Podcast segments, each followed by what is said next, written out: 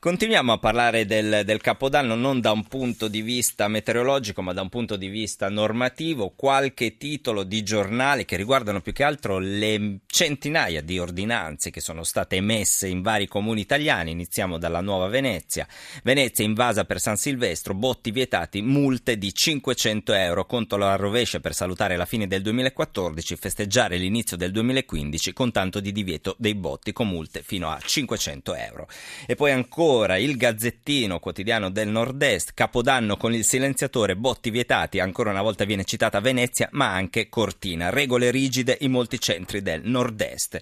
Il Corriere dell'Umbria, scatta il piano Capodanno sicuro, task force contro botti e alcol, ancora un sequestro, boom di alcolici tra i minorenni, la mappa della festa e poi vengono evidenziate decine di ordinanze, in questo caso che vietano proprio botti e fuochi d'artificio. Ancora la provincia, qui siamo a Como, San Silvestro, musica e show la città pronta a una festa sotto zero con le ordinanze che limitano l'uso dei botti, così come scrive anche la provincia di Lecco, notte di festa ma niente botti, sono troppi pericoli. Un capodanno sicuro a Lecco senza fuochi e botti, questo è un punto in cui si augurano gli amministratori e le forze dell'ordine anche a seguito dell'ordinanza del sindaco Virginio Brivio che dal 23 dicembre vieta le esplosioni. Poi c'è una curiosità sulla provincia di Como. In questo caso un'ordinanza autorizza i botti eh, Griante, fuochi d'artificio per ordine del giudice. Il TAR ha accolto il ricorso dell'Albergo Britannia, questa notte a Griante ci saranno fuochi d'artificio più luminosi, eccetera, eccetera. Il discorso era che c'era un'ordinanza che li vietava, l'Albergo ha fatto ricorso e il giudice ha detto ok, potete fare i botti, i fuochi d'artificio. Ma perché parliamo di botti? Perché la gran parte di queste ordinanze sono state emesse per tutelare soprattutto gli animali. A Cortina, ad esempio, sembra addirittura che i botti abbiano svegliato un orso in letargo e, e l'orso insomma non l'ha presa troppo troppo bene, quindi a risentirne di più sono soprattutto gli animali e ovviamente gli animali domestici, cani e gatti che in Italia sono 12 milioni. Di questo parliamo con Ilaria Innocente, responsabile nazionale del settore cani e gatti della Lavleg Antivivisezione. Buonasera Ilaria. Buonasera.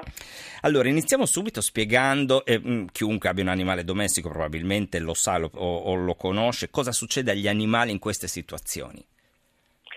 Gli animali hanno molto spesso delle reazioni di spavento che possono arrivare fino ad un vero e proprio shock. Eh, I botti possono portare gli animali a perdere l'orientamento e ad esporli a rischi anche di eh, investimento e di smarrimento se eh, sono condotti ad esempio a guinzaglio come nel caso dei cani quando sono all'esterno. Ricordiamo che gli animali hanno un udito estremamente più sviluppato rispetto al nostro, cani e gatti un udito fino a 7 volte più sviluppato rispetto al nostro e, e in molti di loro provocano delle reazioni di vera paura. Li fanno impazzire sostanzialmente, ovviamente temporaneamente. Eh sì, ma i danni possono essere anche a lunga scadenza, nel senso che possono essere degli eventi estremamente traumatici, soprattutto per animali anziani e animali cardiopatici. Ecco, ci sono dei consigli per eh, la serata di oggi, anche per domani, visto che comunque continueranno a far esplodere fuochi e petardi anche il primo? Allora, innanzitutto non lasciare l'animale in solitudine e eh, rilasci- eh, ritagliare uno spazio della casa che è quello dove l'animale si sente più sicuro, eh, posizionando ad esempio anche una cuccia. Non eh, parlare in tono concitato con l'animale, ma avere sempre una voce molto rilassata in maniera tale da non rinforzare la, la sua paura, come non accarezzarlo eh, nel momento in cui eh, c'è una crisi di panico, perché anche in questo modo si rinforza la sua paura. Eh, ovviamente eh, non cioè, se l'animale, ripeto questa cosa, se l'animale ha paura non va accarezzato? No, eh, si deve avere un atteggiamento molto, molto, tranquillo, molto rilassato, parlare in maniera molto, molto tranquilla, con una voce bassa, non, non acuta, in maniera tale che lui eh, non, non, si senta rinforzato nella sua paura. Poi, eh, ad esempio, purtroppo ci sono degli animali che sono tenuti a catena, ecco, questa notte non tenerli assolutamente a catena perché possono perfino struzzarsi, come non tenerli sui balconi, eh, tenerli si lanciano, in casa. vero? Certo, sì, si possono lanciare nel vuoto perché la paura può portarli anche a lanciarsi nel vuoto, come eh, non lasciarli sui balconi perché potrebbero anche gettarsi di sotto. Eh, lasciarli tranquilli se loro si rifugiano in un luogo che sentono sicuro, attenzione va eh, non soltanto mh, nei confronti dei cani e gatti, ma anche ad esempio di animali eh, che sono tenuti all'interno di gabbie come possono essere uccellini, anche questi mh, occorre tenerli all'interno delle case. Eh, Occorre ricordare anche come non soltanto cani e gatti risentono in maniera eh, negativa dei botti e dei rumori, ma anche e soprattutto gli animali selvatici, come ad esempio gli uccelli. o l'orso di cortina svegliati. che si è svegliato dal letargo. Certo. Certo, anche per loro è un grandissimo problema.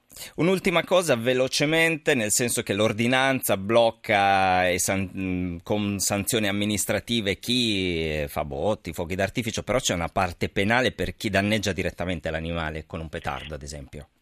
Certo, eh, perché si può incorrere eh, in reato di maltrattamento di animali qualora l'animale riporti delle lesioni o addirittura di uccisione di animali qualora l'animale muoia a seguito dei botti. Stavamo parlando della depenalizzazione qui con la regia, ma non è stato depenalizzato il reato, se non sbaglio, no, non rientra in quella categoria ancora di depenalizzazione totale, vero? Ci sono state delle assicurazioni in questo senso eh, per le quali eh, il, i reati in danno agli animali non dovrebbero entrare nella depenalizzazione e noi siamo veramente fiduciosi che si mantenga la parola. Grazie Ilaria Innocenti, responsabile nazionale settore cani e gatti della LAV, la Lega Anti-Vivisezione. Grazie mille, buonanotte e buon anno. In chiusura qualche titolo di quotidiano che era rimasto un po' fuori dalla nostra rassegna stampa, l'opinione apre così, l'anno nero di Renzi, il 2014 2014, segnato dall'avvento del Peron alla Fiorentina, si chiude con la recessione che avanza, la disoccupazione che cresce in modo inesorabile, tante belle promesse, ma la svolta non c'è stata. Poi la, l'editoriale più di un commiato serve un indirizzo, questo per quanto riguarda il discorso di eh, questa sera del Presidente della Repubblica Giorgio Napolitano, editoriale a firma di Arturo Diaconale. Gazzetta dello Sport, alleggeriamo un po' l'argomento è diverso, il mondo è di Nibali perché c'è stato un referendum, il referendum della Gazzetta Gazzetta il personaggio sportivo dell'anno per i lettori della Gazzetta è proprio Vincenzo Nibali, il ciclista italiano. In chiusura un editoriale di Carlo Cardi a venire, prima pagina, un mondo da curare, dal Papa, parole e gesti esemplari. Le prime righe sono queste. L'anno appena trascorso non è stato un anno come gli altri per le tragedie e le sofferenze partite da popolazioni e nazioni intere e perché ci si consegna un mondo tutto da ricostruire, da curare per i mali di cui soffre, che hanno superato ogni soglia di patimento. E ovviamente l'augurio di un 2015 migliore.